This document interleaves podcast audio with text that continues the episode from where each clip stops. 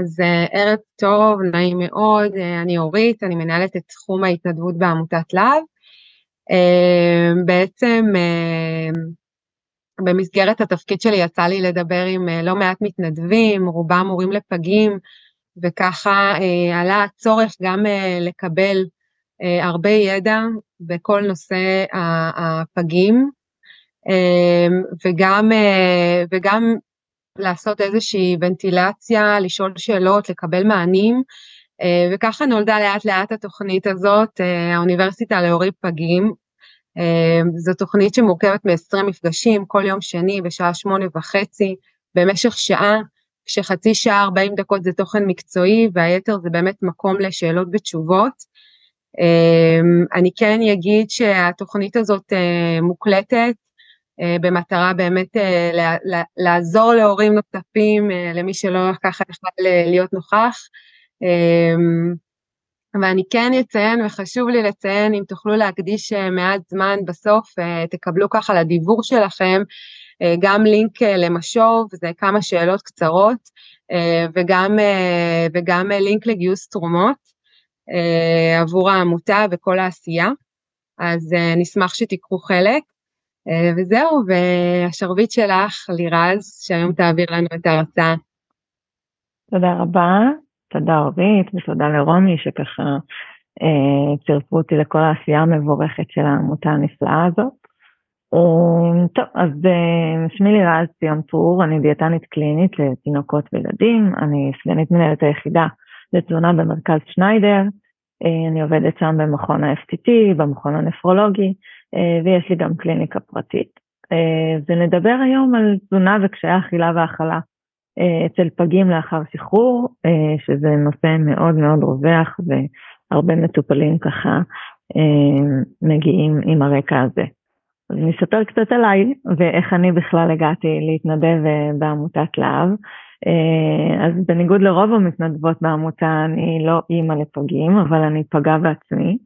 אה, נולדתי לפני 39 שנים, בשבוע 31, אה, משקל קילו 440, שהיום זה נראה משקל מאוד מאוד מופלג, אבל לפני 39 שנים זה, זה היה אתגר, בהחלט. והיום אני נשואה לגל, יש לי ארבעה ילדים, אה, וכמו שאמרתי, אני עובדת במרכז שניידר וגם מטפלת בתינוקות וילדים בקליניקה שלי. אז באמת, אה, נדבר על כמה נושאים מאוד מאוד חשובים שגם הורים לתינוקות שנולדו במועד מתעסקים בהם, אבל בטח ובטח אה, הורים לפגים שככה תכף נתאר, ניתן דגשים מיוחדים על מה, איפה זה פוגש את, ה, את האוכלוסייה המיוחדת הזאת. אז נדבר על התפתחות אכילה אה, באופן כללי, מדגישים לפגים, על קצת הגדרות שקשורות לקשיי אכילה וגדילה, כמו FTT והפרעות אכילה והאכלה, אה, ונמשיך לדבר על הטיפול התזונתי ועל הקווים המנחים אה, בהזנה של תינוקות. אז, אז באמת התפתחות אכילה אצל תינוקות היא תהליך. היעד המרכזי של האוכל זה קודם כל הישרדות. אה, בלי אוכל אין גדילה, אין התפתחות ואין בעצם קיום של החיים. והמשימה ההורית הראשונה בדרך כלל זה בעצם לספק אוכל לתינוק ברגע שהוא יוצא לעולם. אה, וגם הקשר בין ההורה לבין הילד בימים הראשונים בעיקר מתבטא סביב האכלות, שזה אינטראקציה די תכופה. והמטרה היא להיות קשובים לסימני הרעה והשובע של התינוק, וזה כן משהו שקשור בהרגשת ביטחון. זה מה שקורה באופן טבעי אה, אצל תינוקות שנולדו במועד. ואצל פגים, כל הסיפור הזה מקבל ככה גוון קצת יותר מורכב, כי בעצם מרבית הפגים אה, לא מקבלים הזנה דרך הפה מיד לאחר הלידה. אה, תלוי כמובן בשבוע שבו הם נולדו וכל הסיפור הרפואי ש, שנמצא ברקע. אבל בדרך כלל בשעות הראשונות אה, אה, תהיה קבלה של נוזלים אה, או הזנה לתוך הווריד, שזה נקרא TPN, חלק מההורים כבר מכירים בטח את המונחים האלה. בהמשך תהיה הזנה למערכת העיכול, שזה יכול להיות דרך זונדה, וההזנה היא של חלב אם, במקרה הטוב או של תמ"ל, צריך להבין למה זה קורה בעצם, כי התיאום בין מציתה לבליעה מתחיל להתפתח בשבועות קצת יותר מאוחרים, סביב שבוע 32 ל-34, אה, ולכן זה השלב שבדרך כלל אפשר להתחיל ככה לעבוד על, על הזנה דרך הפה. אז כל נושא של התפתחות האכילה, במיוחד אצל פגים, היא מורכבת גם כי דפוס האכילה והאכלה הוא לא עובד בצורה טבעית ורגילה. כלומר, האכלה בדרך כלל תינתן על ידי צוות הפגייה, אם זה ב, בימים הראשונים. ההאכלה היא יותר לפי שעון ולא לפי דרישה, כי באמת אה, יש פה אה, מצב של תינוק לא בשל שעדיין לא יודע לדרוש את הצורך הזה בהכרח. אה, הרבה פעמים תהיה האכלה מתמשכת בקצב נמוך, ואחר כך יתקדמו להאכלה בבולוס, שזה ארוחות נפרדות כל כמה שעות. ובעצם כל הנושא של אכילה ושל גדילה, יש לזה תפקיד מרכזי בכל ההתקדמות בשהות בפגייה, כלומר זה משהו מאוד מהותי אה, בשלבי ההתקדמות, במעבר בין חדר לחדר בתוך הפגייה, אה, ובעצם בצעדים האלה אה, לקראת שחרור. אז כל הנושא הזה מלווה את ההורים בפגייה יום יום. בואו נראה, אוקיי, שומעים טוב. אוקיי. אז אני אחזור רגע למצגת. לגבי האוכל, אז באמת כמות המזון שנדרשת עבור אה, ילודים ותינוקות זה משהו שהוא משתנה. הקריטריונים שמשפיעים על זה זה הגיל של הילד, המשקל שהוא נמצא בו, התיאבון שלו, תדירות האכלה, צורת האכילה שלו, אה, ובדרך כלל תינוק שנולד במועד אז האחריות לכמות היא בידיו, כלומר הוא יודע לווסת את הכמות אה, שהוא צריך כדי לשבוע, והוא בעצם מסמן כשהוא רעב ומסמן כשהוא שבע. אה, כלל מאוד מאוד חשוב לדעת זה שלא כל התינוקות אוכלים בדיוק אותו דבר, וזה כלל שהוא באמת נכון אה, מגיל אפס, וזה משהו שמלווה בעצם גם לתהליך הגדילה וההתפתחות. לא כל התינוקות, לא כל הפעוטות ולא כל הילדים אוכלים בדיוק אותו דבר. אה, וזה שיש טבלאות ועקומות ומספרים, זה באמת נועד לעשות איזשהו סדר ולתת איזשהו טווח ביטחון, אבל זה לא מספר אחד שנכון בהכרח לכולם. ובפגים, שבאמת אנחנו מסתכלים על האוכלוסייה הספציפית הזאת, אז כמובן בזמן השהות בפגייה, אז כמות המזון הנדרשת אה, נקבעת על ידי דיאטנית הפגייה, היא מחשבת את זה בצורה אישית, בהתאם לצורך האישי אה, של כל פג. אה, יש תוכנית הזנה מותאמת שמשפיעה על הנפח, על סוג האוכל. כמובן שיש חשיבות גדולה למתן חלב אם. אה, כל עוד זה אפשרי, למניעת נק וחיזוק מערכת החיסון, אה, ובמידת האפשר ובהתאם לבשלות, חשוב לעבוד על קידום מיומנויות ואכילה דרך הפה. אמ, אז גורמים באופן כללי שמשפיעים על כל הנושא של התפתחות האכילה ושל רכישת מיומנויות האכילה. אמ, צריך לדעת שהמעבר, בהתחלה האכילה היא מאוד מאוד אה, רפלקסיבית, כלומר יש יניקה רפלקסיבית ויש תהליך של מעבר לפעולה שהיא יותר רצונית, של אכילה ושל בליעה. אה, וזה תהליך מתמשך וארוך, זה תהליך שדורש למידה כל הזמן, אה, הלמידה הזאת מתרחשת תוך כדי הגדילה של הילד, הלמידה הזאת תלויה בהתנסויות שהוא חווה עם המזון, אז אם היו לו התנסויות נעימות וטובות, הוא ימשיך לרצות ללמוד ולהתפתח, ואם יש בדרך התנסויות שהן קצת פחות נעימות, אז יכול להיות שאנחנו נראה ככה אה, תקיעות בתהליך למידה, או רצון אפילו לחזור אחורה בשלבים. אה, וכמובן שהיא תלויה גם בהתנסויות ש, שהתינוק חווה עם ההורים שלו המטפלים בו. אמ, בפגים, אז תהליך למידת האכילה יכול להיות יותר ארוך ויותר מתמשך, כי באמת כל השלב ההתחלתי הוא הרבה יותר מורכב. אמ, צריך להיות בדרך כלל גם תהליך מעבר הדרגתי מהזנה פסיבית, כמו הזנה דרך זונדה, כלומר שאין לו שום אה, חלק בתוך התהליך של ההאזנה, להאזנה שהיא יותר אקטיבית, שזה באכילה דרך הפה, וזה גם לא משהו שקורה ביום אחד. אה, ולכל פג יש את הקצב למידה משלו. אה, מה שחשוב לשמור זה שתהיה חוויה רגועה ונעימה, אה, כי זה בעצם משהו שהוא הכרחי להמשך הרצון של הפג לאכול וליהנות בעצם מהסיטואציה הזאת. בהמשך, ככה ככל שגדלים ומתפתחים, אז חשוב שיהיו התנסויות חוזרות ונשנות של אכילת מזונות, כמובן זה צריך להיות מתאים להתפתחות המוטורית של התינוק. אה, המוכנות המוטורית במעבר הזה מיניקה לתנועות של דחיפת לשון ותזוזה, שזה משהו שהוא משמעותי לצורך בליעה, אז זה באמת משמעותי ולכן יש את סימני המוכנות שבדרך כלל אה, מדברים עליהם קצת יותר, שזה יכולת התינוק לשבת אה, באופן זקוף עם צמיחה, התעניינות באנשים שאוכלים סביבו ובאוכל בכלל, ותיאום בין העין ליד לפה ורואים את זה על ידי זה שהוא מכניס חפצים ומשחקים לפה. מה שחשוב לדעת שזה קורה בדרך כלל איפשהו בין גיל 4 ל-6 חודשים, והאוכלוסיית הפגים חשוב מאוד שאנחנו מדברים על גילאים, אז אנחנו מתייחסים לגיל מתוקנן. כלומר, כשמת...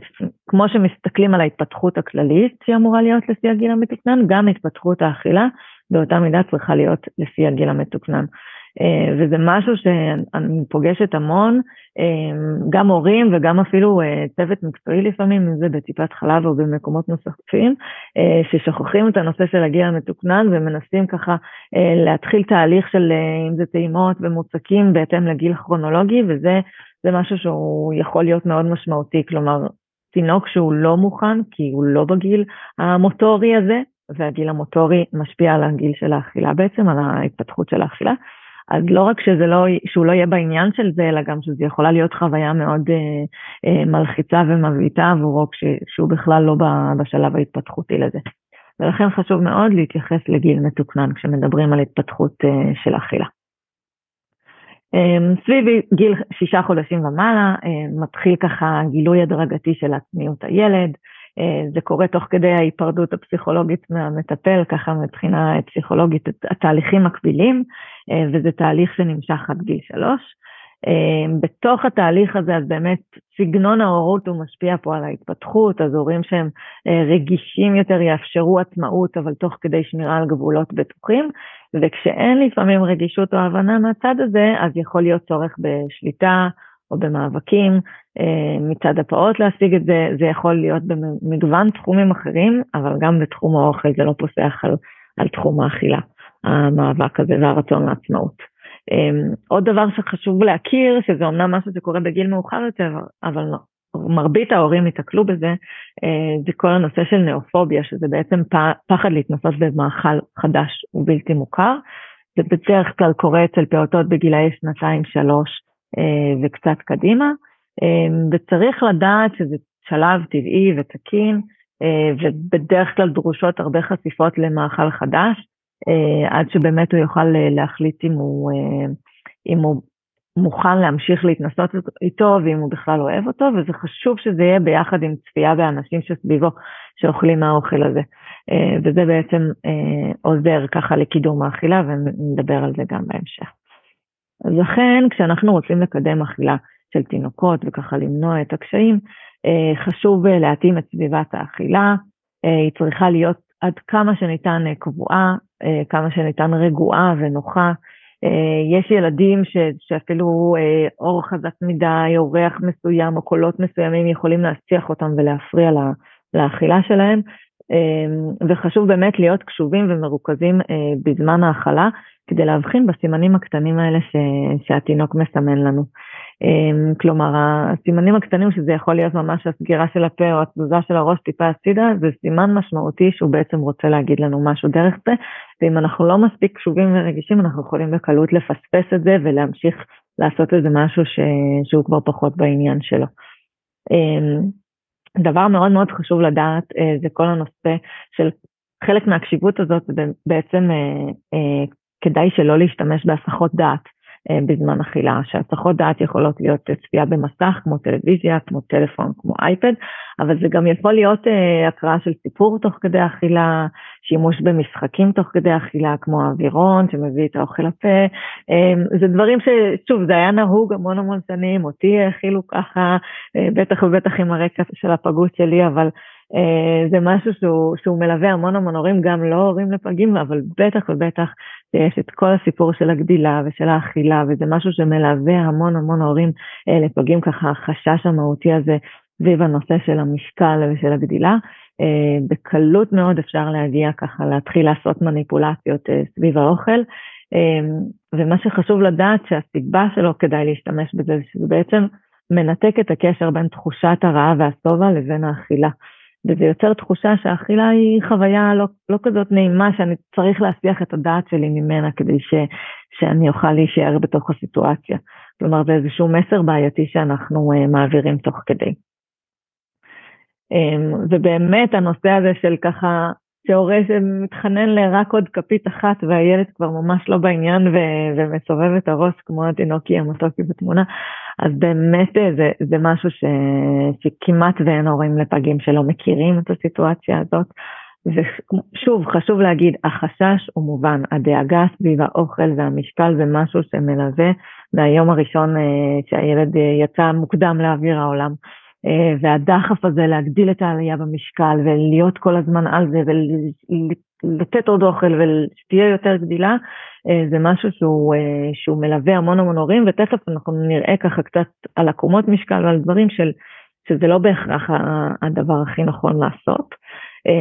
עוד דבר שחשוב לזכור זה באמת לא לתת יחס מיוחד לאכילה או לאוכל לאור הפגות בעצם, לאור הרקע של הפגות, כי בדרך כלל היחס המיוחד הזה והשקעת מאמץ יתר באכילה, לא רק שזה לא עוזר, זה הרבה פעמים רק מחריף את קשיי האכילה ואת הסירוב לאכילה ש, שמלווה הרבה, הרבה פגים.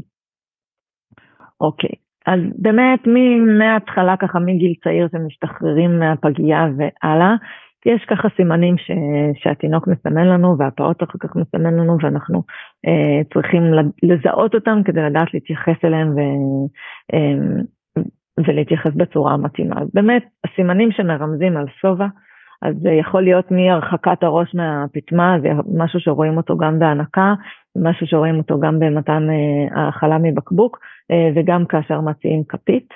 אה, כשיש ככה יותר משחק עם האוכל ופחות הכנסה של האוכל לפה, או יותר משחק עם הפייה של הפטמה של הבקבוק ופחות אכילה, זה משהו שקורה תוך כדי, כלומר יש לפעמים יניקה שהיא לא תזונתית, אבל אם זה יותר מזה וקצת פחות בתזונה, זה, זה משהו שקורה ככה לקראת השובע.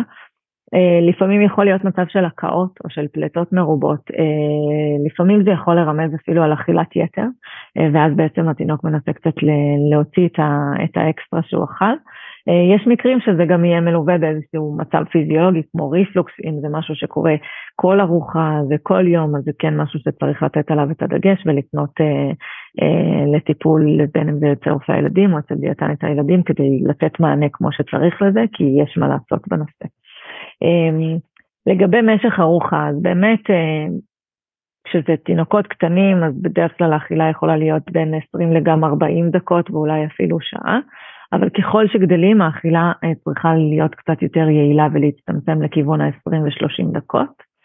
אמ, ומה שחשוב זה באמת לא להכריח את התינוק או את הפעוט לסיים את כל כמות המזון שהוגשה לו.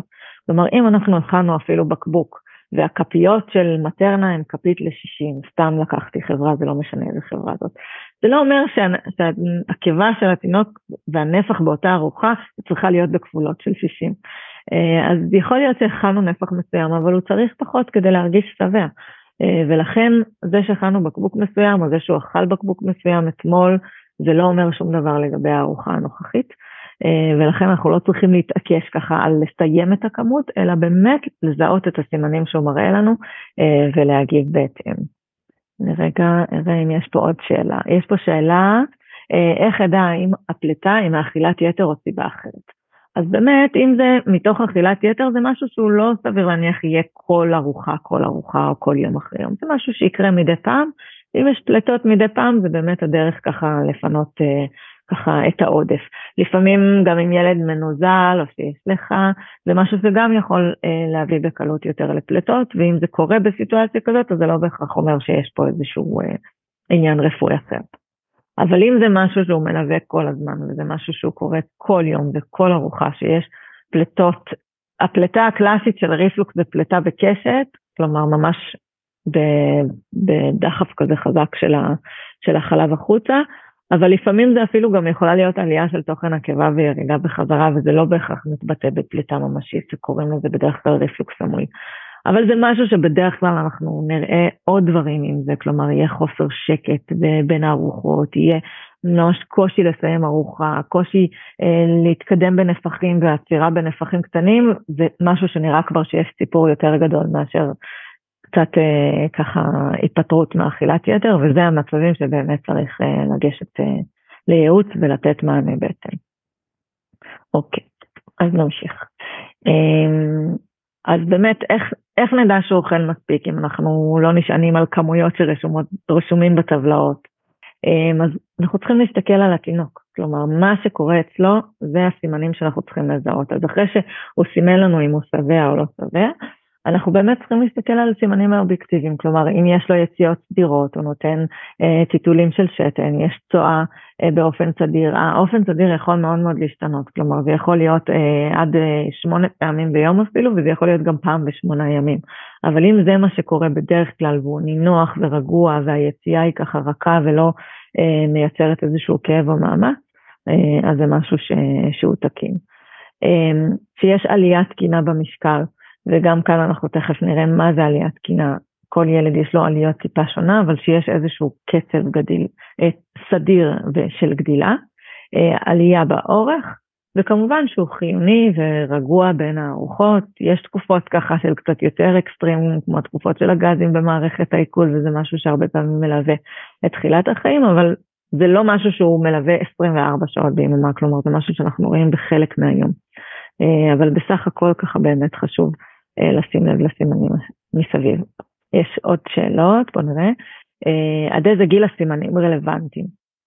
אז הסימנים של רעב ושובע הם רלוונטיים לאורך כל החיים. כלומר, זה משהו שברגע שהילד יוכל לדבר, אז הוא יגיד לנו אם הוא רעב או אם שבע. אה, הסימנים של, של הגדילה והיציאות, אז זה גם משהו שהוא מלווה בהמשך החיים. כלומר, זה, זה מדד אובייקטיבי לראות שהילד שומר על הדפוס גדילה שלו. וכמובן היציאות זה בעצם הדרך אה, ככה להראות שמערכת העיכול אה, מקבלת הזנה. אה, עוד שאלה, האם גם העלייה לא תקינה כמו בספר עדיין ניתן להגיד שהוא אוכל כמו שצריך? אז, אז עכשיו באמת השקף הבא מדבר על דפוסי גדילה, שיש דפוסים שונים גם בתינוקות בריאים ובטח ובטח אצל פגים ו, ועכשיו אנחנו נראה את זה. באמת אצל פגים יש כמה דפוסי גדילה. מצד שמאל בעמודה A אנחנו יכולים לראות שבעצם אה, הירוק זה ככה הצמיחה בגיל ההיריון שאמורה להיות, אה, ובעצם הקו הכחול זה מה שקורה עם הלידה המוקדמת. בעצם כשיש לידה מוקדמת אז יש עצירה בגדילה ובימים הראשונים לחיים יש את כל ה... נושא הרפואי שנכנס לתמונה, כלומר צריך לייצב את הפג, הרבה פעמים צריך לתת לו נוזלים, צריך לתת ככה אה, טיפול רפואי מסביב, ו- והתמונה גם מגיעה. בשנים האחרונות היא מגיעה הרבה יותר מהר ממה שהיא הייתה מגיעה אה, לפני אה, כמה וכמה שנים, זה משהו שכל הזמן מתפתח ומשתנה, אבל עדיין הגדילה מחוץ לרחם בתקופת חיים הראשונה, בפגייה, היא לא זהה לתקופ... למה שהיה קורה בתוך הרחם. ולכן רואים בשתי העקומות בעצם ירידה באחוזון וממש אה, עצירה ככה גדילה באחוזון נמוך יותר. עכשיו יש פגים, כמו בצד שמאל, שיעשו את מה שאנחנו קוראים לו קצ'אפ, כלומר הם ידביקו את הקצב גדילה. כלומר גם בשהות בפגייה ואולי אחרי השחרור בבית, הם יצליחו לעלות בחזרה אה, לתוך העקומה הרגילה ויחזרו לדפוס הגדילה שהם היו גדלים בו גם אם הם היו נולדים במועד. אלה מצבים של קצ'אפ, ומרבית הפגים בשאיפה לקצב, אם הם יעשו את הקצב הזה, הם בדרך כלל יעשו אותו פחות או יותר עד גיל שנתיים. אמ, אבל יש מצבים גם של ירידה בדפוס הגדילה, ואז המשך בעקומה אחרת, כלומר עקומה חדשה, שהילד גדל עליה, אבל עדיין הוא ממשיך לגדול בצורה יציבה על העקומה החדשה, כמו שרואים פה בצד ימין בצבע הכתום. שגם זה בסדר. אה, כלומר, לא כולם עושים קצ'אפ, וחלק גדלים בעקומה משלהם, אבל מה שחשוב זה שהם ממשיכים לגדול על העקומה והם עולים במעלה העקומה, כלומר הגדילה לא נעצרת, כי גדילה שנעצרת רואים ממש את העקומה משתטחת בקו ישר. אה, דפוס גדילה נוסף שרואים בפגים, וכפי שאפשר לראות פה זה שבועות הלידה, שבוע, ככל ששבוע הלידה מוקדם יותר אז בדרך כלל העצירה היא ככה יותר משמעותית. אה, אבל גם כאן, פה זה פשוט ילדים שהם יצרו עקומה משל עצמם. כלומר, הם לא בהכרח נכנסו חזרה לתוך העקומות הרגילות, אבל הם יצרו עקומה משל עצמם והם ממשיכים לגדול עליה. כלומר, עדיין יש פה תהליך של צמיחה ושל גדילה ושל שגשוג בהתאם לקצב שלו. עכשיו, כל העקומות האלה שהראיתי עד עכשיו, כולן תקינות. אה, כי יש פה בעצם המשך של צמיחה ושל גדילה. הקצב של הגדילה, והאם אפשר לעשות קצ'אפ או אי אפשר לעשות קצ'אפ, זה כבר תלוי באמת בכל מקרה לגופו, ואם יש ספק בנוגע לגדילה, אז חשוב לפנות לדיאטן, ובכלל כל פג שמשתחרר מהפגייה צריך לפנות לדיאטנית, אה, זה חלק מהפרוטוקול אה, ככה של השנים האחרונות, אה, כדי לשמור באמת על הרצף הטיפולי הזה ועל המעקב, ושככה לא, לא יהיה מצב של, של פגים שנופלים בין הכיסאות והם מגיעים רק בגיל שנתיים או שלוש לטיפול מאוחר יותר. אז שוב, כל מקרה לגופו, לכל אחד יש את הקצב שלו, חשוב שתהיה צמיחה, אבל בקצב שלו, והמטרה היא בטיפול גם להבין האם הפג מקבל מספיק אנרגיה כדי לייצר את הגדילה שנכונה לו, לפי הפוטנציאל הגנטי שלו ולפי מה שנכון לו, אמ, או שהאם יש פה איזשהו פער ושמשום מה הוא לא מצליח לקבל את כל האנרגיה שהוא צריך כדי לעשות גדילה מיטבית, ופה זה באמת המקום של טיפול תזונתי ושל לתת מענה ושל אה, אם צריך להשאיר את המזון או כל מה ש, שבאמת אה, יש הרבה דברים לעשות. בואו נראה אם יש עוד שאלות סביב זה. אמ, אוקיי, בואו נראה עוד, עוד שאלות, ומקסימום את השאר נשאיר אה, לסוף, אני חושבת, כדי שנוכל אה, ככה אה, לדבר ברצף. אז שאלה, תינוק שבדרך כלל אוכל 500 cc ביום, אה, אבל יש תקופות שהוא לא מוכן יותר מ-250 עד 300, מה זה אומר?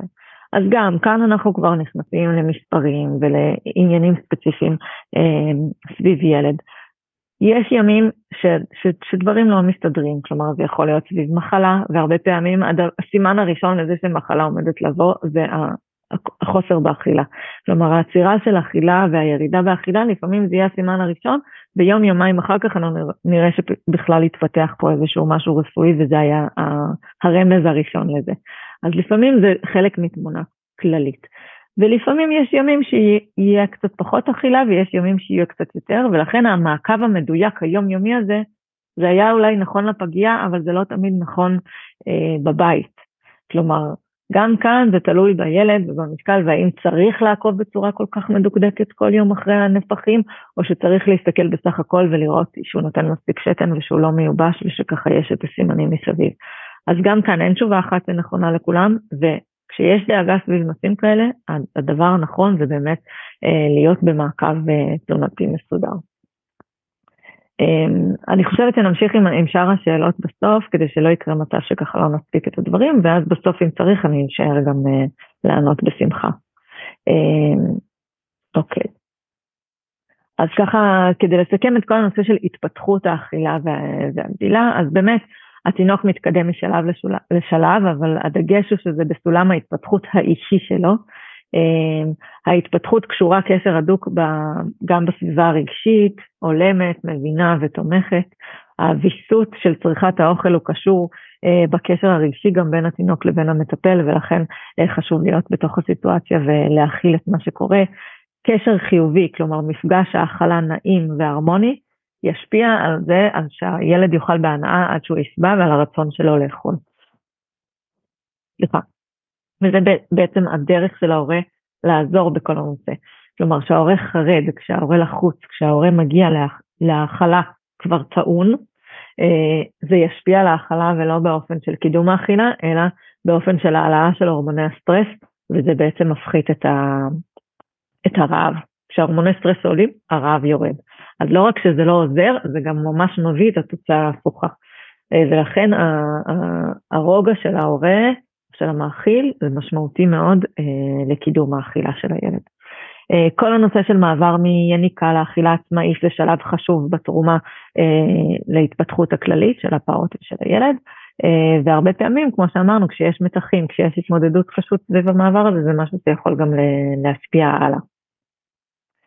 אוקיי, אז נדבר קצת על הגדרות של FTT, זה משהו שרוב ההורים לפגים אני מניחה ששמעו, אה, ונדגיש קצת יותר מה זה הפרעות אכילה ואכילה.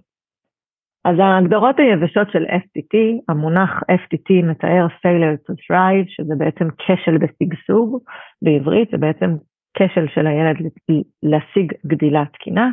המונחים היבשים זה ילד שנמצא מתחת לאחוזון 3 או 5 באופן עקבי, או ילד שחלה ירידה של 2 אחוזונים במשקל שלו, ש-2 אחוזונים זה לא ירידה מאחוזון 50 לאחוזון 48, אלא זה יחידה מאחוזון 50 לאחוזון עשירי, כלומר מ-50 ל-25 ומ-25 לעשירי. ילד שהמשקל שלו פחות מ-80% מהמשקל האידיאלי לגיל, וילד שנמצא מתחת לאחוזון שלו. עכשיו, מרבית הפגים עונים על, על הרבה מההגדרות האלה. ולכן בשנים האחרונות בכלל קיים גם ספק גדול ואי ודאות לגבי הרמת האמינות של ההגדרות היבשות האלה בהגדרה של כשל בשגשוג. ויש הפרעות, יש ויסות, הגדרות נוספות לבעיה באכילה וגם לבעיה בגדילה. עד לא מזמן באמת היה סיווג של הפרעות אכילה בגיל הרך או קשיי אכילה, זה סיווג שנעשה על ידי ארין שטור, שבעצם היא הגדירה את כל הפרעות האכילה לשישה סוגים, היא חילקה אותם לשישה סוגים. אה, הסוג הראשון זה הפרעת האכילה שקשורה בבעיה בוויסות, וזה משהו שאפשר לראות בתינוקות שרק נולדו. הסוג השני זה משהו, הפרעת אכילה שקשורה בבעיה בקשר, זה משהו שבדרך כלל מופיע בין גיל חודשיים לשישה חודשים, שבאמת התינוק נהיה יצור שיותר מתקשר עם הסביבה שלו. הסוג השלישי זה אינפנטייל אנורקסיה, שזה בעצם משהו שבדרך כלל מלווה במעבר לכפית ובאכילה עצמאית, כשיש ככה יותר רצון עצמאי של הילד. הרביעי זה סלידה חושית מאוכל, שזה משהו שבדרך כלל קורה במעבר למזון מוצק. החמישי זה הפרעת האכלה פוסט-טראומטית, כלומר שהייתה איזושהי טראומה סביב אכילה, אם זה חנק או משהו אה, בסגנון, וזה משהו שיכול לקרות בכל גיל. אה, והסיווג השישי זה הפרעת האכלה שקשורה לבעיה רפואית, וגם זה כמובן אה, יכול לקרות בכל גיל, ותכף נדבר על בעיות רפואיות שקשורות, וייתכן שגם לפעמים מלוות פגים. בשנים האחרונות נולד סיווג חדש, זה בעצם נכנס ב-DC 0 עד 5 בהבחנות הדיאגנוסטיות, זה סיווג שבוצע על ידי דוקטור מירי קרן, והיא בעצם חילקה את קשיי האכילה אה, לשלושה סוגים, Overeating disorder, disorder Under-Eating ו-Atypical Eating Disorder. בעצם Overeating זה בעצם מצב של אכילת יתר, כלומר מצב שהילד משתמש באוכל להרגעה, או מצב שההורה מפרש כל בכי כרעב, ובסופו של דבר אה, נותן אכילה, אה, וזה משהו שייצור בשלב מסוים גדילה שהיא ככה אה, לא בעקומה הנכונה לו. אמ, צריך לזכור שההורים משמשים מודל חיקוי להרגלי אכילה, ולפעמים להורים יש הרגלי אכילה אה, בעייתיים, זה משהו שגם הילד יכול לאמץ לעצמו. אמ, עוד דבר שיכול לגרום, אה, אה, להביא לזה, זה רצון לשליטה של המטפל. כלומר, כשהמטפל מנסה להגביל את האוכל, או שיש לחץ לאכול, ספציפית מזון בריא נגיד, לעומת מזון שהוא פחות בריא, זה משהו שכן יכול להשפיע על יחסי האכלה וליצור מצב של over-eating.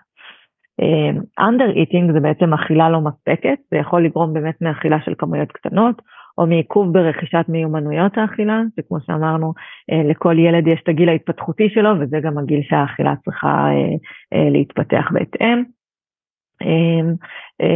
וזה גם יכול להיות ממצבים נוספים. ויש את הטיפיקל, שזה באמת מצבים קצת יותר קיצוניים, כמו הגירה של מזון ואכילה לא של דברים אחרים. אז ניכנס קצת לתוך הטיפול התזונתי. אז באמת כשפונים לדיאטנית ילדים, מה היא עושה? כלומר, מה, מה, מה, במה זה עוזר בסופו של דבר?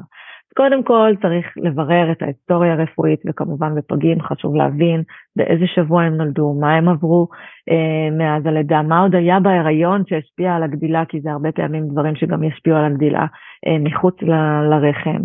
אה, להציב את, הפג על העקומות גדילה שנכונות לו בהתאם לגיל המתוקנן, אה, לעשות הערכה תלונתית של המצב היום, חשוב לעשות תצפית אכילה שתכף נדבר ככה מה רואים במהלכה, אה, וגם לברר סיבות נוספות לא רפואיות ככה לקשיי אכילה. תצפית אכילה מאוד מאוד חשובה וזה משהו שבמרפאות אכילה נוהגים לעשות, אבל הרבה פעמים גם בטיפול פרטני אני בדרך כלל מבקשת למשל לראות סרטונים מהבית כדי להבין באמת מה קורה במהלך האכילה עצמה. אה, וכאן חשוב מאוד לראות את מיומנויות האכילה של הילד, כי כמו שאמרנו, הרבה פעמים אנחנו נלך לפי הגיל הכרונולוגי, ולפעמים המיומנויות האכילה של הילד עדיין לא שם, כי הוא לפי ההתפתחות של הגיל המתוקנן שלו. אה, נראה את בחירת המזונות, האם יש עצמאות באכילה, האם יש רצון להאכיל, האם יש ניקיון יתר, זה דברים שמשפיעים על הרצון לאכול של הילד. כמובן, אה, סיבות רפואיות שיכולות להיות קשורות, כל הנושא של מחלות לב מולדות, שזה משהו שלפעמים אה, גם מלווה פגים, אם יש פגיעה במערכת העיכול, כלומר אם היה, היה אה, ניתוחים במערכת העיכול, אה, מצבים של תת ספיגה וקיצור של מערכת העיכול, אז זה משהו שיכול להשפיע גם על הגדילה. מצבים רפואיים נוספים כמו CF, כמו CP, היפוטוניה, מחלות אנדוקריניות, מחלות כליה, פגיעה ריאתית, יש הרבה מצבים, מחלות גנטיות או מטבוליות, כל זה בהחלט יכול להשפיע על אכילה. אמ, אוקיי, נעבור זריז על העקומות, כמו שאמרנו, יש עקומות מיוחדות להרבה סיטואציות. זה לא, העקומה הרגילה שיש בטיפת חלב, זה בדרך כלל העקומות של ה-WHO, אני כבר ממש מקווה שרוב, שכל טיפות החלב על העקומות החדשות הן אמורות להיות, אבל אה, אמורות. אה, אז באמת אלה העקומות שצריכות להיות, ה-WHO הן מתאימות לתינוקות הישראלים מבחינת האוכלוסייה ולתינוקות uh, יונקים, uh, ובאמת יש פחות FTT בעקומות האלה לעומת העקומות הישנות של ה-CDC, אה, שנשענו על בעיקר אוכלוסייה אמריקאית שונה מאיתנו. כמובן שאם זה פגים אז או שמשתמשים בעקומות הרגילות ושמים את הגיל המתוקנן, או שבאמת יש עקומות של פגים שכבר מראות את הגדילה לפי השבועות מהלידה. אם יש מצבים אחרים, כמו תסמונת דאון, כמו CP, כמו תסמונות נוספות, יש עקומות מיוחדות למצבים רפואיים שכאלה, אה, ולכן צריך לשים את הילד על העקומה הנכונה לו, כי אם ילד שיש לו את התסמונת הזאת, ישימו אותו על עקומה רגילה, הוא ייראה הרבה מתחת לעקומה. וכשמציבים אותו בעקומה המתאימה לו, לפעמים הוא פתאום בתוך העקומה והורים נדהמים אה, אה, לראות את זה. כמובן מצבים של IUGR, שזה בעצם עיכוב גדילה תוך רחמי, שזה משהו שמלווה הרבה מאוד פגים, אמ, אז זה משהו שצריך לתת עליו את הדעת גם בגדילה מחוץ לרחם, כי מי שנולד IUGR לא בהכרח יעשה את הקצב הזה, והרבה פעמים הגדילה שלו צריכה להיות בעקומה משל עצמו, וזה במקום אחר מהעקומות הרגילות, אבל עדיין בקצב של גדילה. אה, וכמובן צריך לראות את כל היסטוריית הגדילה, כלומר לא מספיק לדעת משקל אחד נתון, צריך לראות את כל הרקע של הילד ואת כל ההיסטוריית הגדילה שלו מהרגע של הלידה עד היום, כדי לדעת באמת האם הגדילה שלו תקינה אה, או לא. אוקיי, אז באמת יש עקומות ספציפיות אה, לפגים שהן ככה מתחשבות מגיל ההיריון והלאה, אבל באותה מידה גם אפשר להציב בעקומות הרגילות ברגע שזה כבר גיל של 40 שבועות והלאה, ו- ולשים לב שאנחנו מציבים לפי הגיל המתוקנן. אוקיי, אז בארוחה התזונתית, אז כמו שאמרתי, צריך להבין באמת, אה, לוקחים במאמנות המפורטת ושומעים את כל הרקע ואת כל ההיסטוריה כדי לתת מענה מדויק. אמ, ונסיים אה, באמת בקווים המנחים, כלומר, מה חשוב אה, לדעת כשמדברים על התפתחות של אכילה. אז כמו שאמרתי, זה תהליך הדרגתי. הקצב של ההתפתחות והמעבר בין שלב לשלב משתנה מאוד מילד לילד. אה, והתפתחות האכילה היא קשורה להתפתחות הכללית. ולכן אם יש עיכוב התפתחותי כתוצאה מהפגות, ובעצם הגיל ההתפתחותי היא גיל מסוים, זה הגיל שאנחנו צריכים להתייחס אליו גם בהתפתחות האכילה. אפילו אם הגיל המתוקנן הוא אחר ואפילו אם הגיל הכרונולוגי הוא אחר. יש ילדים שמדלגים על שלבים, ויש ילדים שגם שוהים יותר זמן בשלב מסוים, וכל דבר כזה הוא תקין וצריך לאפשר לילד את הקצב שלו.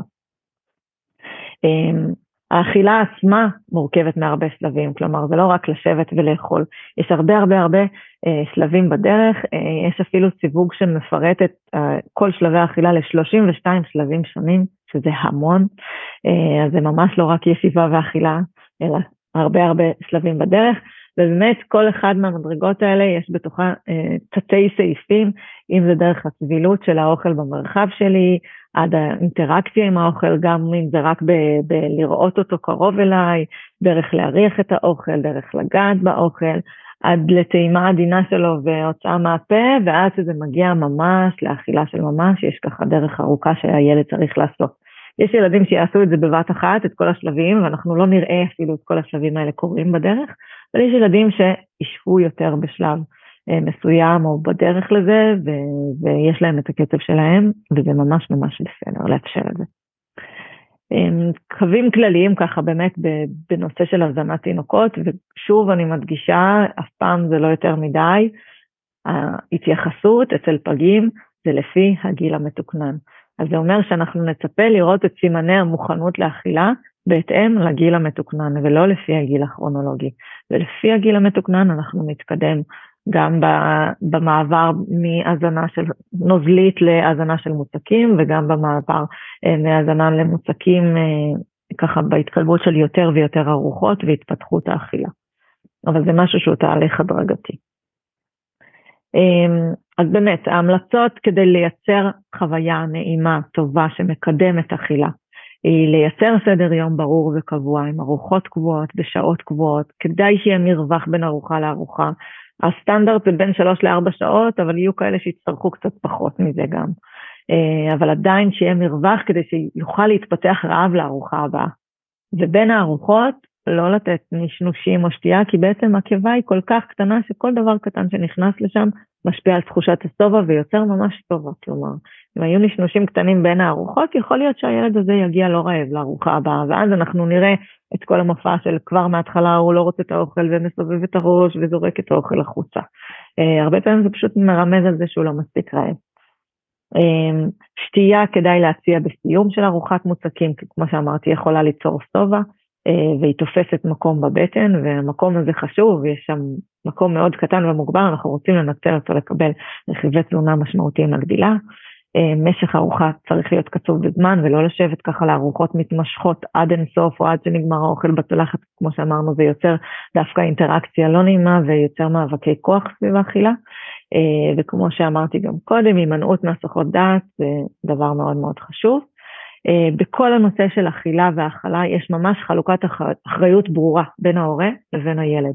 ההורים אחראים על מה להגיש לשולחן, מתי תתרחש הארוחה ואיפה אוכלים כדי שזה יהיה ביחד סביב שולחן אוכל בצורה חווייתית ומשפחתית ביחד. והאחריות של הילד היא לבחור מה לאכול מתוך מה שמוגש על השולחן וכמה לאכול. כלומר, הוא זה שקובע כמה לאכול, אנחנו רק צריכים לעזור לו שהוא יגיע מספיק רעב, שתהיה לו חוויה נעימה, שיהיה לו מודל חיובי לחיקוי סביבו ועל ידי זה שאנחנו גם נאכל איתו. אה, וזה בעצם הכלים המיטיבים ליצירת אכילה טובה. אה, אז הארוחות המשפחתיות הן מאוד מאוד חשובות. אה, חשוב להימנע מרודנות בהאכלה כי זה רק יוצר התנגדות וסרבנות. ואם כבר רוצים לשבח, אז לא לשבח על כמות שהוא אכל, אלא לשבח על העצמאות שלו, על המיומנויות שיש לו, על המסוגלות שלו בתור ילד, אה, ובאמת לא להתעסק בכמויות עצמם, כי הכמויות הן שלו.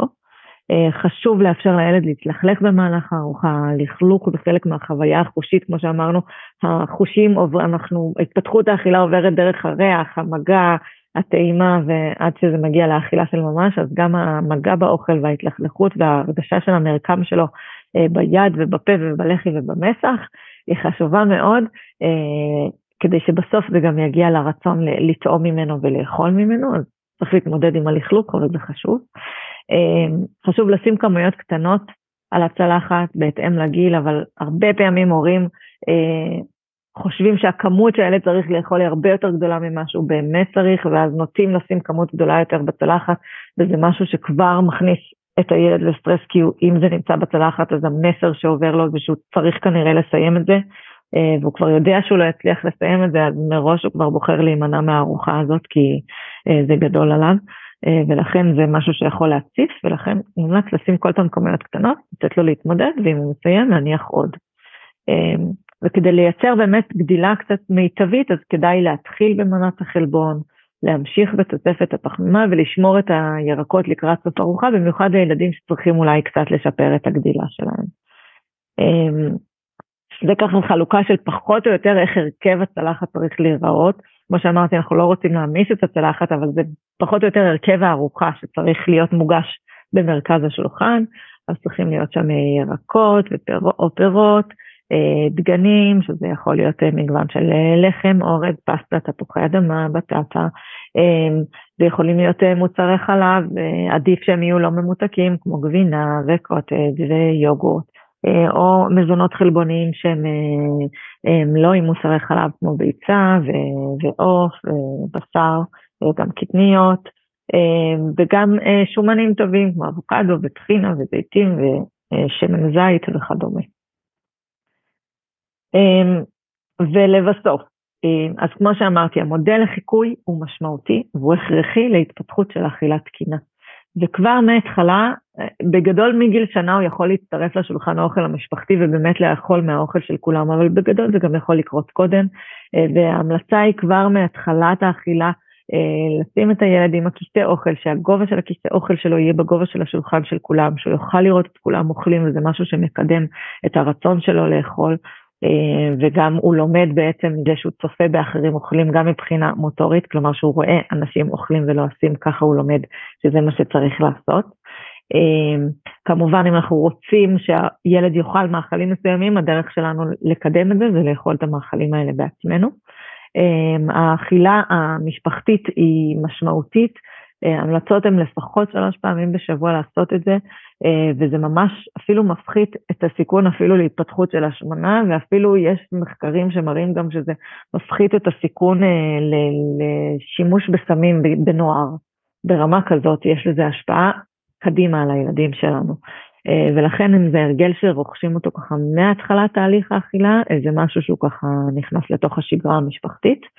אה, וכמו שאמרתי, זה מעלה בסופו של דבר גם את הצריכה של מזונות בעלי רכיבים תזונתיים טובים, שאם יש ילדים שקשה להם איתם והם רואים את בני המשפחה שלהם אוכלים את זה יום-יום, ארוחה-ארוחה, אז זה משהו שהוא מאוד מאוד תורם. אז לסיכום, ככה באמת המסר שצריך בשורה התחתונה לקחת מההרצאה הזאת, אפשר לצלם מסך, אפשר ככה לשלוח את זה uh, לחברים שככה לא הצליחו להיכנס וחשוב להם לדעת על הנושא. Uh, וקודם כל לזכור שהתפתחות האכילה היא לפי ההתפתחות הכללית והיא לפי הגיל המתוקנן, ותמיד לזכור את זה כשאנחנו בודקים איפה הילד שלנו ביחס לה, להתקדמות של האכילה שלו. חשוב לא לתת יחס מיוחד לאכילה אה, לאור הרקע של הפגות, אלא זה חלק מכל המרכיבים הכלליים. אמנם זה חלק שמאוד מאוד מעסיק ומדאיג מהיום הראשון לחיים, אבל זה משהו שככל שנותנים לו יחס מיוחד, זה רק מגביר בעצם את, ה, את האתגרים ואת המאבקים, ודווקא נותן את התוצאה ההפוכה. אה, כמובן, כל הורה חשוב שיסתכל על הילד שלו ביחס לעצמו, ופחות להסתכל על מה שקורה ביחס לאחרים. חשוב לשמור על אה, חלוקת אחריות באכילה בין ההורה לבין הילד. כמו שאמרתי, ההורה הוא זה שקובע מתי אוכלים, איפה הארוחה תתקיים, מה יוגש לשולחן, והילד יכול לבחור מתוך מה שמוגש לשולחן, מה הוא בוחר אה, לאכול וכמה. אה, וכמובן, אנחנו ההורים יכולים לשמש מודל חיובי לחיקוי ועל ידי זה לשפר את הרגלי האכילה של הילדים ולקדם את המיומנויות ואת בחירת המזונות.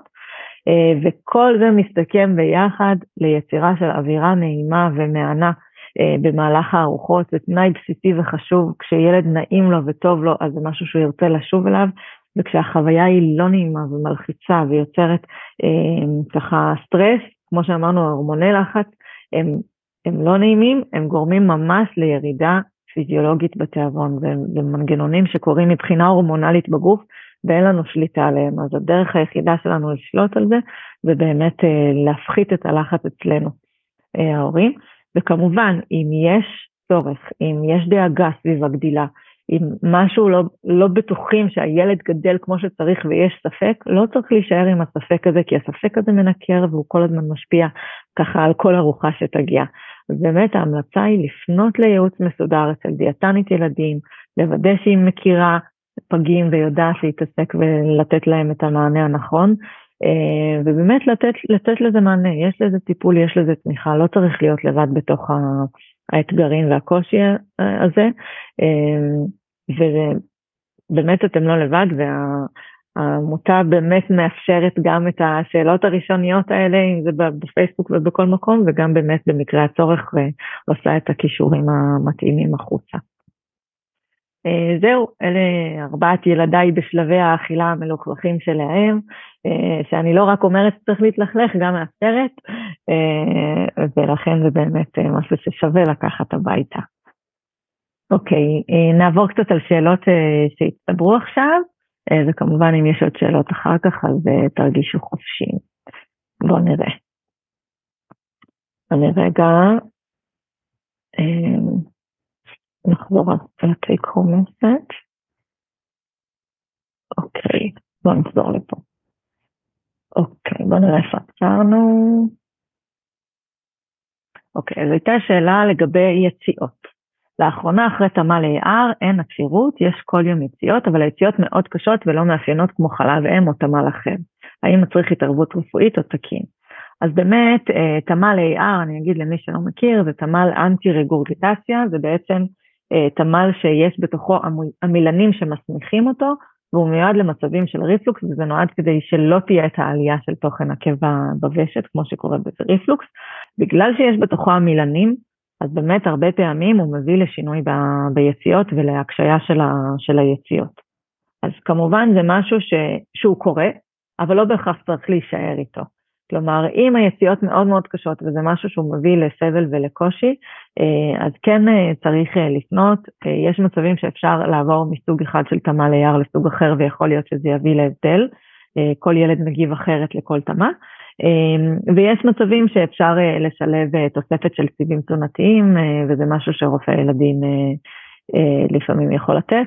זה משהו שכן יכול לעזור ככה ביצירת מרקם תקין יותר של היציאות. אוקיי, שאלה נוספת. מה לגבי IUGR חמור? אה, גם אצלם תקים שיש עקומה משל עצמם ושיגדלו בהתאם לעקומה, גם אם הם מתחת לכל אחוזון.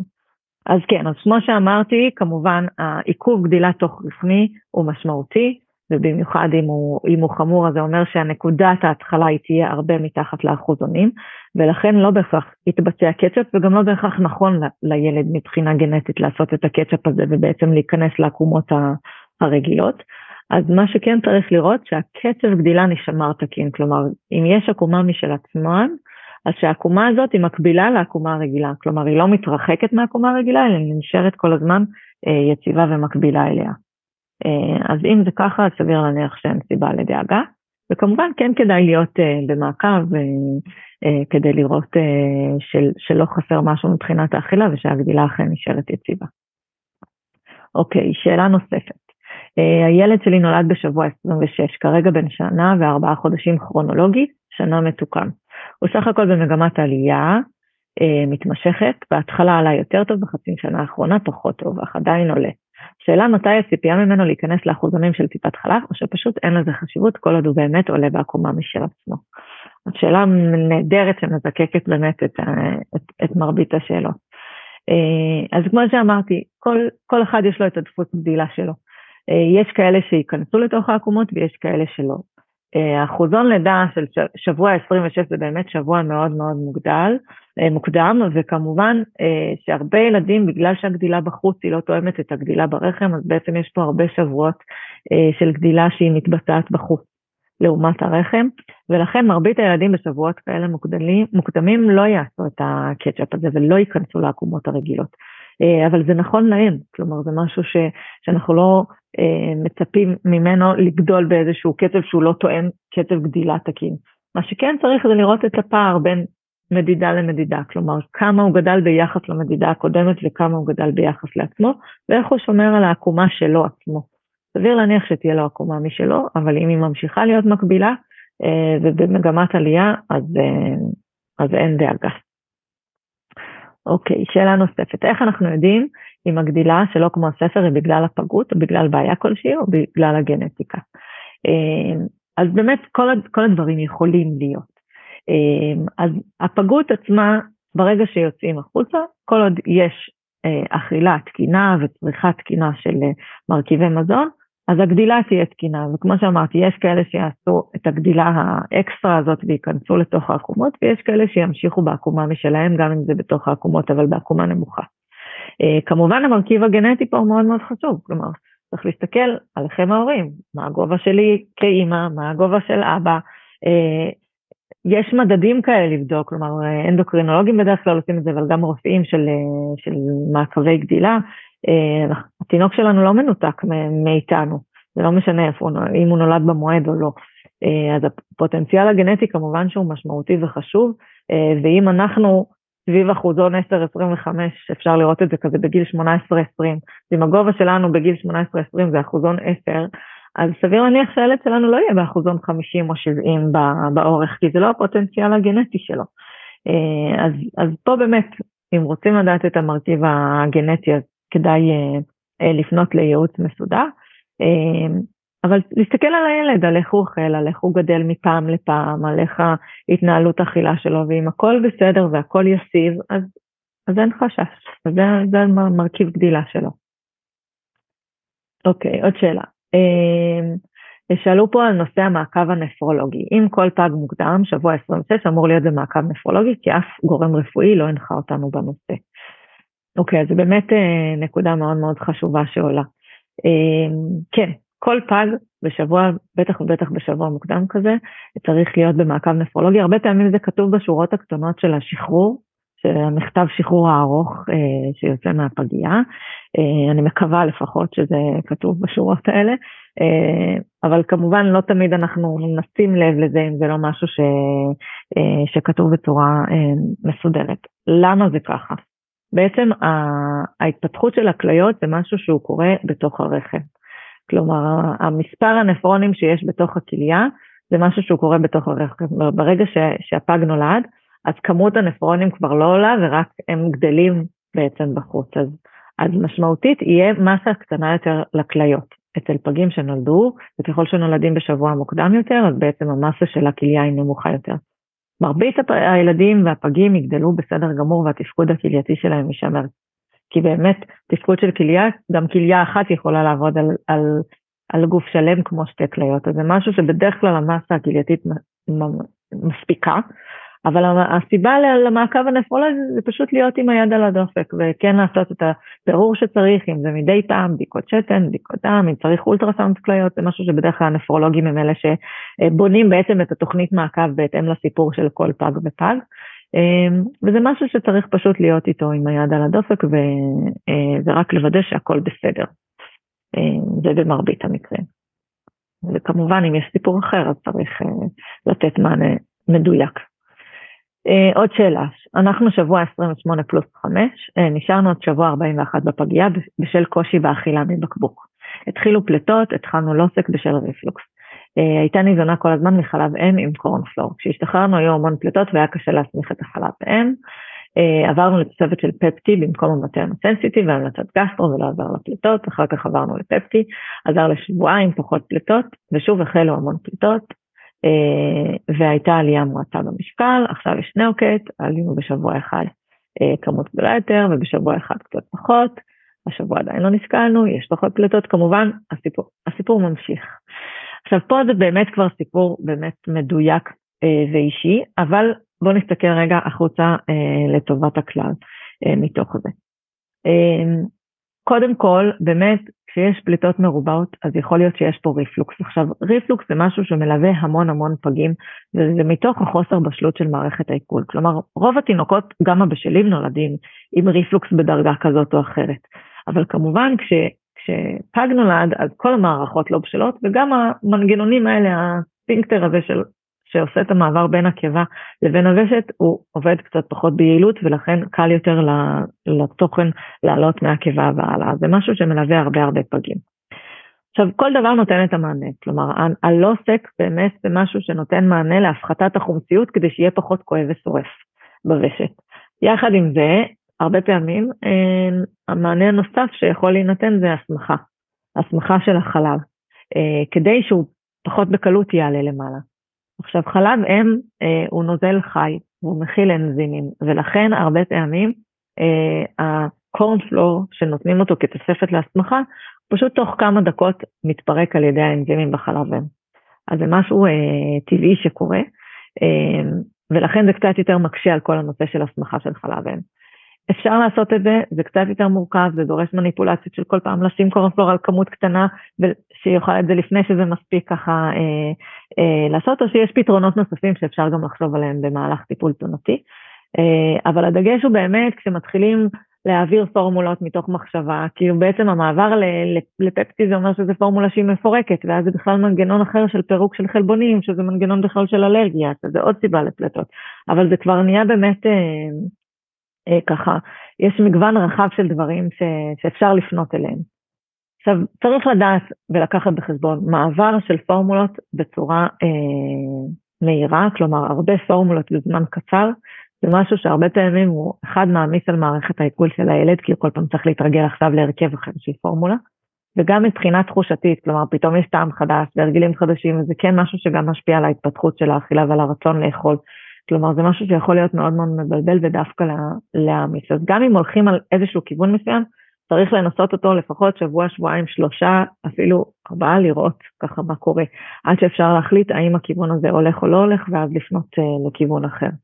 Uh, כמובן שחשוב להיות במעקב מסודר, והשינוי של הפורמולות בין פפטי לבין נאוקט זה הרכב אחר לגמרי, זה פירוק שונה של החלבון, זה מתאים במצבים שונים אה, של, של בירור רפואי וסיבה רפואית לפליטות, אה, ולכן אה, צריך אה, לעשות את זה בצורה מסודרת. אם מרגישים שאין מענה מסודר מול רופא הילדים או מול רופא הגסטרו, שאין הסבר מסוים למה פנינו לזה או לאחר, כמובן חשוב לשאול, לא תמיד כולם מסבירים בצורה מסודרת.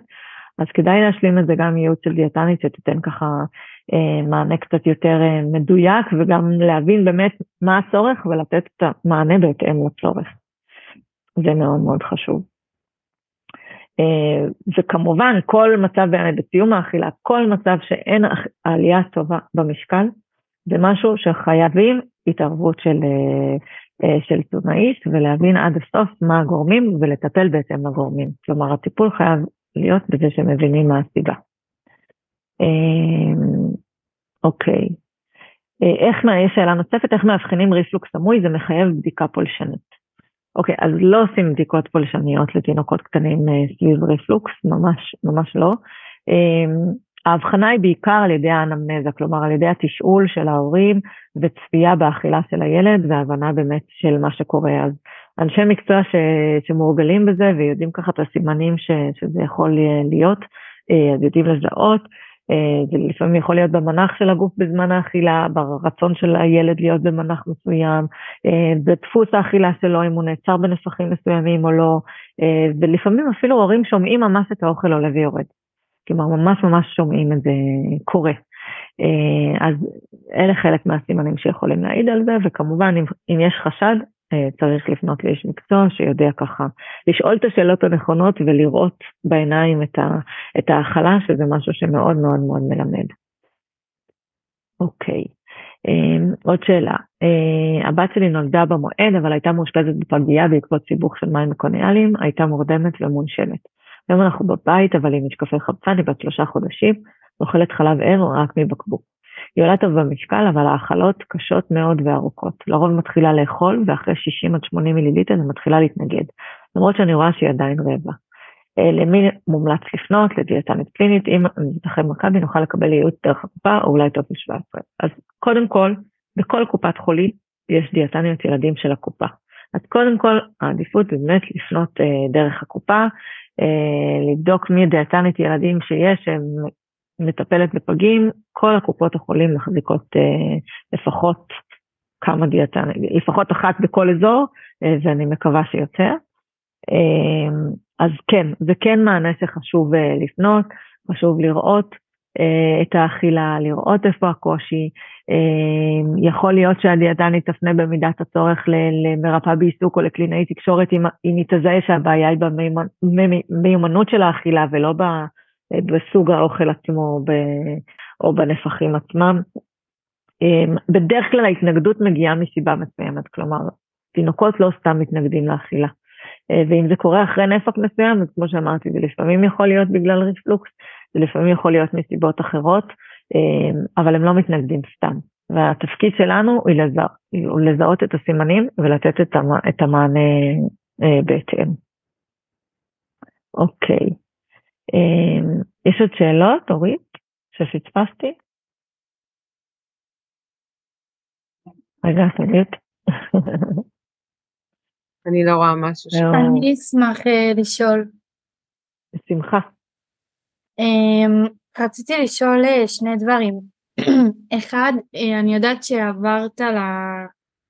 עברת לתהליך עם הדיאטנית, אבל לא כל כך הבנתי אמ, במקרה למשל שה...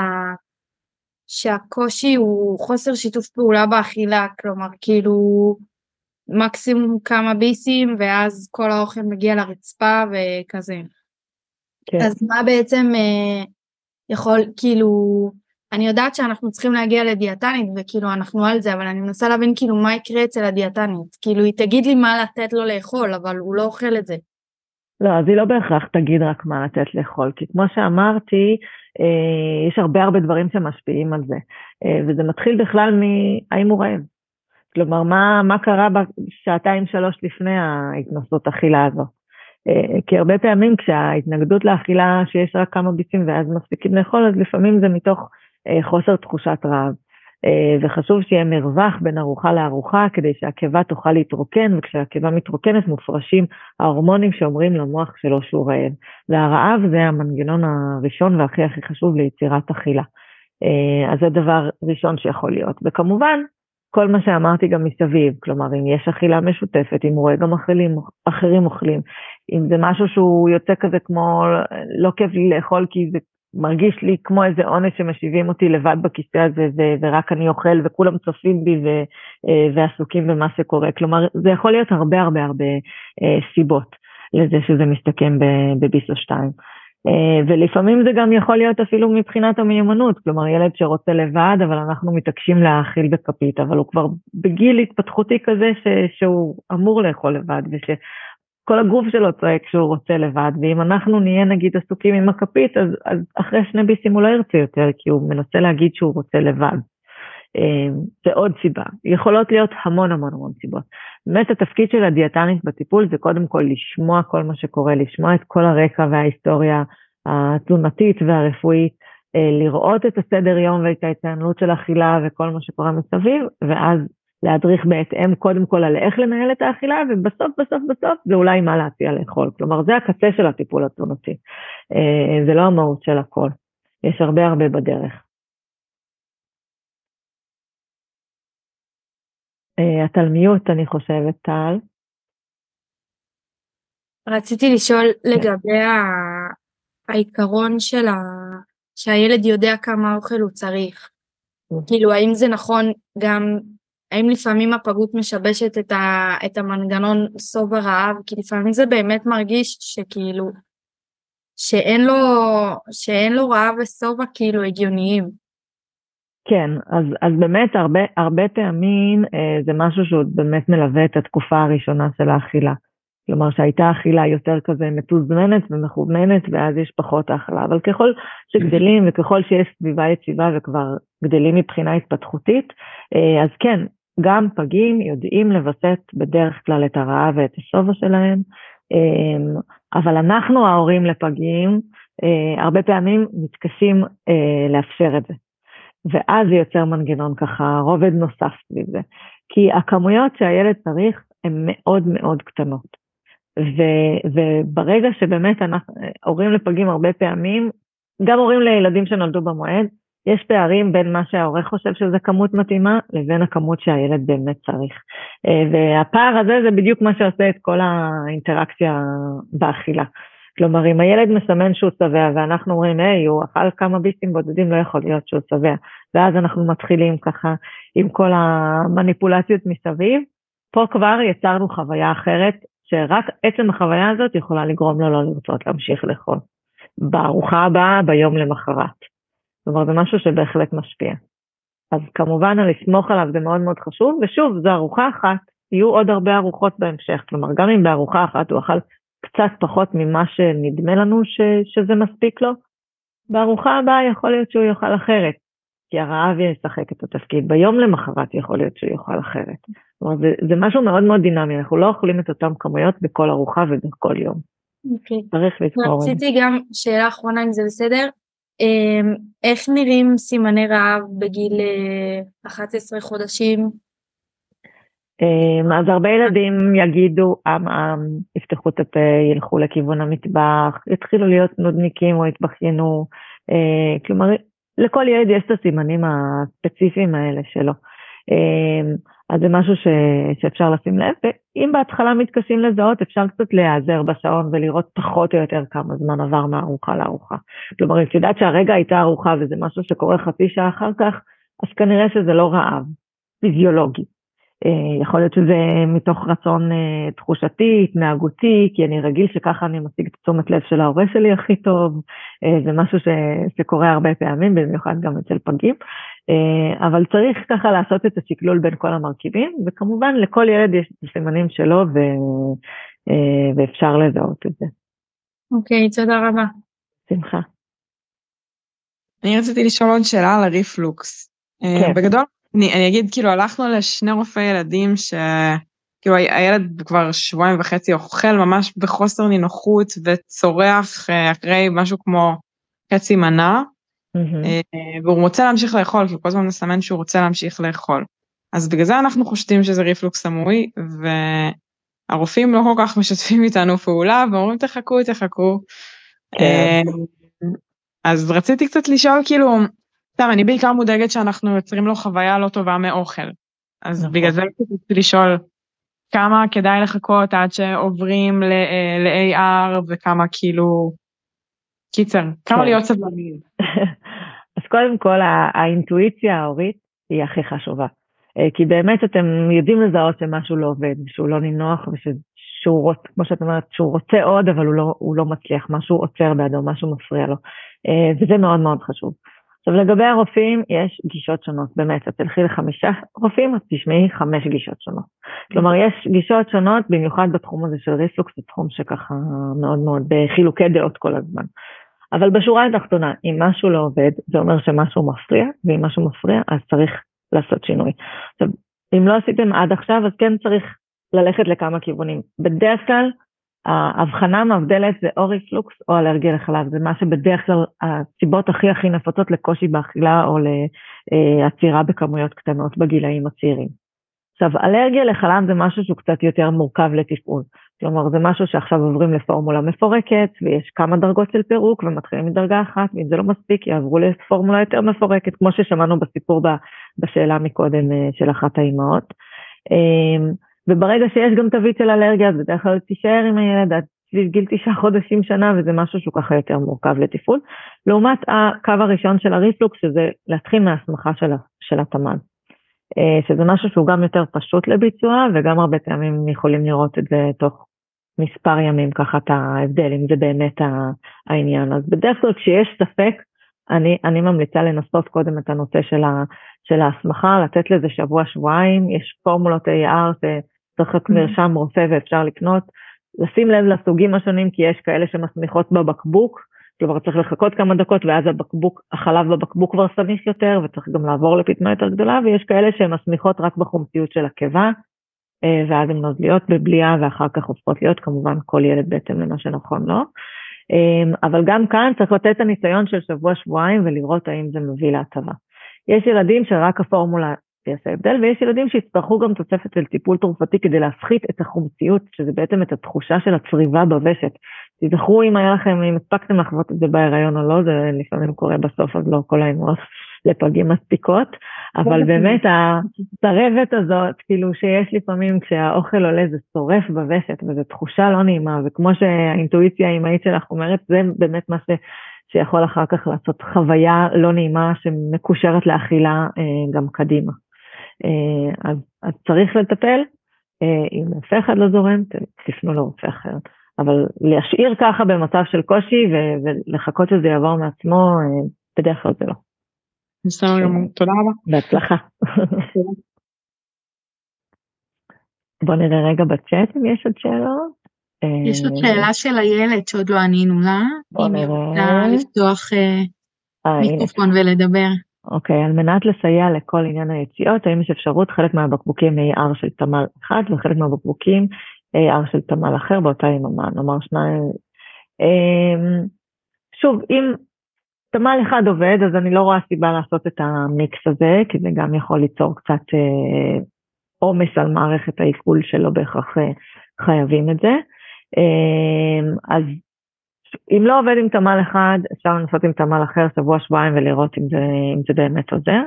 אה, ואם בכל סוגי התמ"לים זה, זה עדיין לא עוזר וזה יכול לקרות במצבים אה, של עצירות ככה קצת יותר קשה, אז שווה לפנות לרופא או רופאת הילדים ולראות אם אפשר לשלב אה, סיבים. חשוב להגיד ששמן לא מומלץ להוסיף במצבים של ריפלוקס, שלפעמים אני ככה רואה שיש המלצות כאלה, אם זה מרופאי ילדים או אה, מאנשי מקצוע אחרים. אה, מאחר וכשיש ריפלוקס, אז והשמן הוא צף למעלה, ואז יש חשש לאספירציה, כלומר למעבר של אה, קצת שמן לתוך קנה הנשימה. אז זה לא משהו שהוא מומלץ במצבים של ריפלוקס, ולכן האופציה לעזור ליציאות זה לכיוון התוספת של הסיבים, אם צריך. תודה. בהצלחה, בשמחה. חמודה, יש פה תגובה יפה של אושר. יש שאלות נוספות? נראה שלא, רק נגיד לך תודה ענקית. בשמחה, בשמחה, באמת אם יהיו עוד שאלות בדף, אני אשתדל להיות זמינה בימים הקרובים ולהגיב. מעולה. תודה רבה רבה. תודה לירז. בשמחה. לילה טוב לכולן. לילה טוב.